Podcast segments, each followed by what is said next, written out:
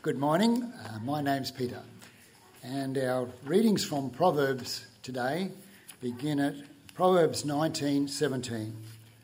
Whoever is kind to the poor lends to the Lord, and he will reward them for what they have done. Proverbs 28:27.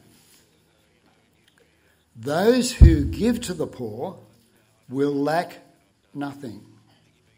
But those who close their eyes to them receive many curses. And the final one from Proverbs 14:31 Whoever oppresses the poor shows contempt for their maker. But whoever is kind to the needy honours God. Thanks, Peter. So you can talk and move his mouth. Good on you, mate. Thank you. We all love to be on the receiving end of kindness. And numerous times I have been inspired by, uh, by seeing and observing beautiful acts of kindness for those in need. Uh, 25 years ago, uh, I just stepped into a full time music ministry, and on my first national tour, we're way out middle of uh, Queensland somewhere, and um, most of the time I connected with local churches and, and did stuff that related to the, the events that they were doing. And we're always billeted by local families. And uh, one time we stayed at this uh, couple. They had several children, obviously not their own, uh, because they had a tremendous ministry of foster care, which I know some of you do here as well. Amazing people. Um, some children just stay a, a, night or two, others might stay many months. And when I uh, was with them, uh, they, they'd fostered over the years, they'd fostered over 250 children. I just found that amazing, the, the number of lives their, their love had touched. One delightful little girl was called Bonnie, um, a young Aboriginal girl with gorgeous, big, bright smile. Um, she'd first stayed with them as a baby and, and then again for oh, over 18 months as a, a, preschooler. And they were actually hoping to adopt her. Now, I was so inspired by the warmth of their love. Their hearts were just so generous to others, including ourselves as we stayed with them. And um, I did something that I, I, often did. I expressed all my thoughts and emotions through music. Uh, they'd made such sacrifices, not just financially, but in terms of their lifestyle as well, just for the well being of these children. And um, well, I wrote a piece of music, as I often do, uh, and it's called Bonnie, and I'm going to play it now. I don't often do this, uh, but perhaps as you listen, you might reflect on those acts of kindness that stand out in your memory.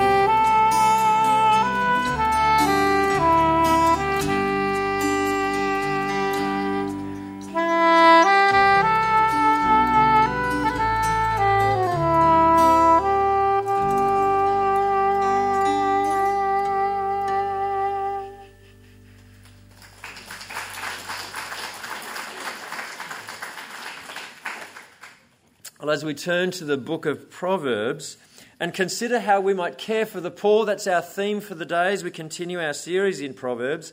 Let's ask God to fill our hearts with compassion and move us to kindness. Let's pray. Dear Father, by your word this morning, please inform our minds, shape our hearts, and direct the work of our hands. In Jesus' name, amen.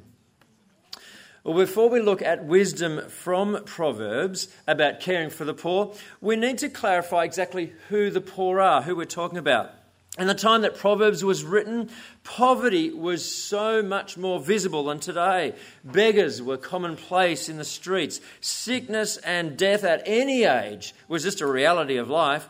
And there was no government assistance programs for the poor, disabled, and disadvantaged.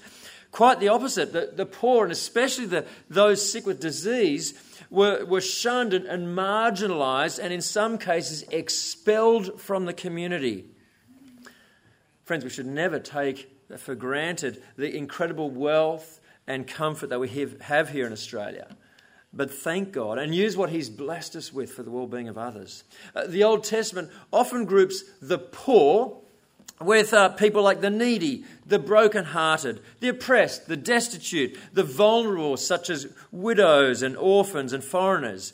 These, are, uh, these labels reveal the broad scope of the poor in the Bible. It's the same today. Poverty is such a broad term used in a variety of ways and situations. Uh, now, there is absolute poverty. Uh, that refers to those lacking the basic needs for survival, such as food, clean water, shelter, and access to health care. Uh, and the World Bank defines extreme poverty as living, imagine this, living on less than $1.90 per day. Hard to imagine. And yet, around the world, a whopping 700 million people live like this today. It's more than 25 times the population of Australia. It's hard to get your mind around it.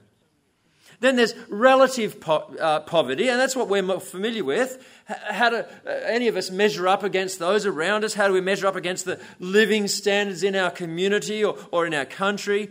And it's hard for many people, particularly this time of year. You know, just two days ago, uh, Sydney Morning had a headline We're richer than ever, but living beyond our means. In an economically driven society, it's easy to feel like, oh, how do I measure up? Especially after Christmas. But it depends which way you look. Now, did you know that in the last census, over 100,000 people were living uh, homeless here in Australia. 100,000. There are also different kinds of poverty. For example, there's material poverty, not having enough you know, food, clothing, shelter. There's poor health due to malnutrition, lack of access to health care, injury, sickness, age. There's social poverty due to circumstances, Foreigners, widows, and orphans are often mentioned in the Bible as particularly vulnerable in this way. Social poverty is also due to the isolation that can come with age, mental health, racial prejudice, and various forms of discrimination. In many parts of the world, poverty is often linked to poor education. It's not hard to see how this, all these issues are so interrelated, aren't they? And without support, intervention, poverty can continue for generations. Poverty is a multifaceted issue impacting every community of people on the planet. So let's explore some of the insightful wisdom from Proverbs. And firstly, some more bad news. Poverty often results in powerlessness. Proverbs tells us the wealth of the rich is their fortified city, but poverty is the ruin of the poor. And again, a person's riches may ransom their life, but the poor cannot respond to threatening rebukes. Poverty also makes a person vulnerable to all kinds of injustice. An unplowed field produces food for the poor. And that was something that God had instituted back uh, when uh, his people were coming into the promised land. But look what happens to it. Injustice sweeps it away. And again, a ruler who oppresses the poor is like a driving rain that leaves no crops. That's why in Proverbs 22, the Lord commands us do not exploit the poor because they are poor. Do not crush the needy in court. This happens too often. Poverty also impacts relationships, friends and relatives. Listen to these observations again from Proverbs. The poor are shunned even by their neighbours, but the rich have many friends. And again, the poor are shunned by all their relatives. How much more do their friends avoid them? Though the poor pursue them with pleading, they are nowhere to be found. What a devastating critique. We're so easily uh, we'll judge by appearances and make moral assessments based on a person's wealth and well being. The world may equate wealth and personal value with good character. But as God's people, we need to remember that rich and poor have this in common the Lord is the maker of them all. Everyone is precious and equal in God's sight. And wealth is no measure of character anyway. Better the poor whose walk is blameless than the rich whose ways are perverse. Well, there are all kinds of reasons for poverty as well, where we really don't have the, the time to look into this part in detail. Um, only some are the result of sin and personal life choices, though. Some are born into poverty, and uh, all kinds of other reasons. But uh, can I just say this that uh, Proverbs does frequently point to personal laziness as a pathway to poverty. And perhaps this is the most well known uh, uh, passage in Proverbs in this regard. How long will you lie there, you sluggard? When will you get up from your sleep? A little sleep, a little slumber, a little folding of the hands to rest, and poverty will come on you like a thief, and scarcity like a bandit. Now, can I say, if that is you, repent and work responsibly for God's glory and for your own well being. Then you'll actually have something to share with those around you who are genuinely poor, which is the focus of today. Now, it's no surprise that throughout the Bible, God commands and God commends deep concern for the needs of the poor. Deuteronomy, we heard a moment ago. If anyone is poor among you, your fellow Israelites in any of the towns of the land the Lord your God is giving you, do not be hard hearted or tight fisted toward them. Rather, be open handed and freely lend to them whatever they need. We honour God when our com- compassion expresses itself through thoughtful action towards those in need. Proverbs 14 says, Whoever oppresses the poor shows contempt for their Maker. Whoever is kind to the needy honours God. In fact, God even rewards us when we care for the poor. Uh, today's kids sheet has this verse on it Whoever is kind to the poor lends to the Lord, and he will reward them for what they have done. This may have been the verse Jesus had in mind when he told the parable of the sheep and the goats. Remember, Jesus said, the punchline at the end whatever you did for one of the least of these brothers and sisters of mine, you did it for me, Jesus said. And the result was a warm welcome into the kingdom of God. Come, you who are blessed by my Father, Jesus said. Take your inheritance, the kingdom prepared for you since the creation of the world. What a powerful incentive for caring for the poor and needy. Of course, we don't do it, we don't give, we don't care for the poor just to receive. But Proverbs does pick up the paradoxical nature between giving and gaining. Listen to this one. One person gives freely, yet gains even more. Another withholds unduly, but comes to poverty. Proverbs also reveals that caring for the poor ultimately is the outworking of godly character. The righteous care about justice for the poor, but the wicked have no such concern. And again, the generous will themselves be blessed, for they share their food with the poor. And at the end of Proverbs, uh, wisdom is personified as this wife of beautiful character. And here's one of her characteristics she opens her arms to the poor and extends her hands to the needy. Proverbs, uh, and that's some of the verses, not all of them, but Proverbs provides us so many good reasons to care for the poor. But it also gives us a very stern warning in this verse. Whoever shuts their ears to the cry of the poor will also cry out and not be answered. That's scary, isn't it? Friends, we need to pray and ask God to, to change our hearts and move us in compassion towards the poor, the poor. It's such a real issue. It's easy to feel overwhelmed by the sheer magnitude of the needs around us. What can I do on my own? Even as a whole church family, what can we do? It Feels like we're barely scratching the surface of such deep and entrenched issues. Friends, if you feel like that, remember God. With His help, we can make a wonderful difference. So let's spend the remainder of our time considering what we can do to help the poor. As we do, I'm uh, reminded of Martin Luther King Jr.'s comment about the parable of the Good Samaritan. You know, the bloke's bashed up on the side of the road, and a priest and Levite just turn the other way, walk on by, and then a Samaritan comes along and helps him out. Reflecting on that, um, King said this The first question which the priest and the Levite asked was, if I stop and help this man, what will happen to me? But the Good Samaritan reversed the question. If I do not stop and help this man, what will happen to him? So, friends, what can we do? And I, uh, just a heads up, I'm just going to give you a scattergun of ideas.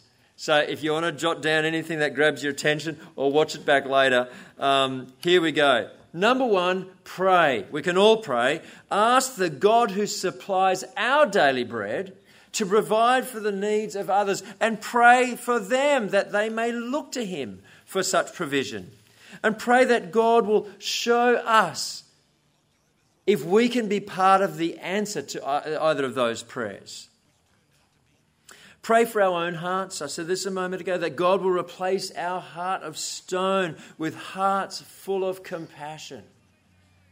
Pray for the success of individual people and ministries whose goal is to care for the poor. We can pray. Secondly, we can give.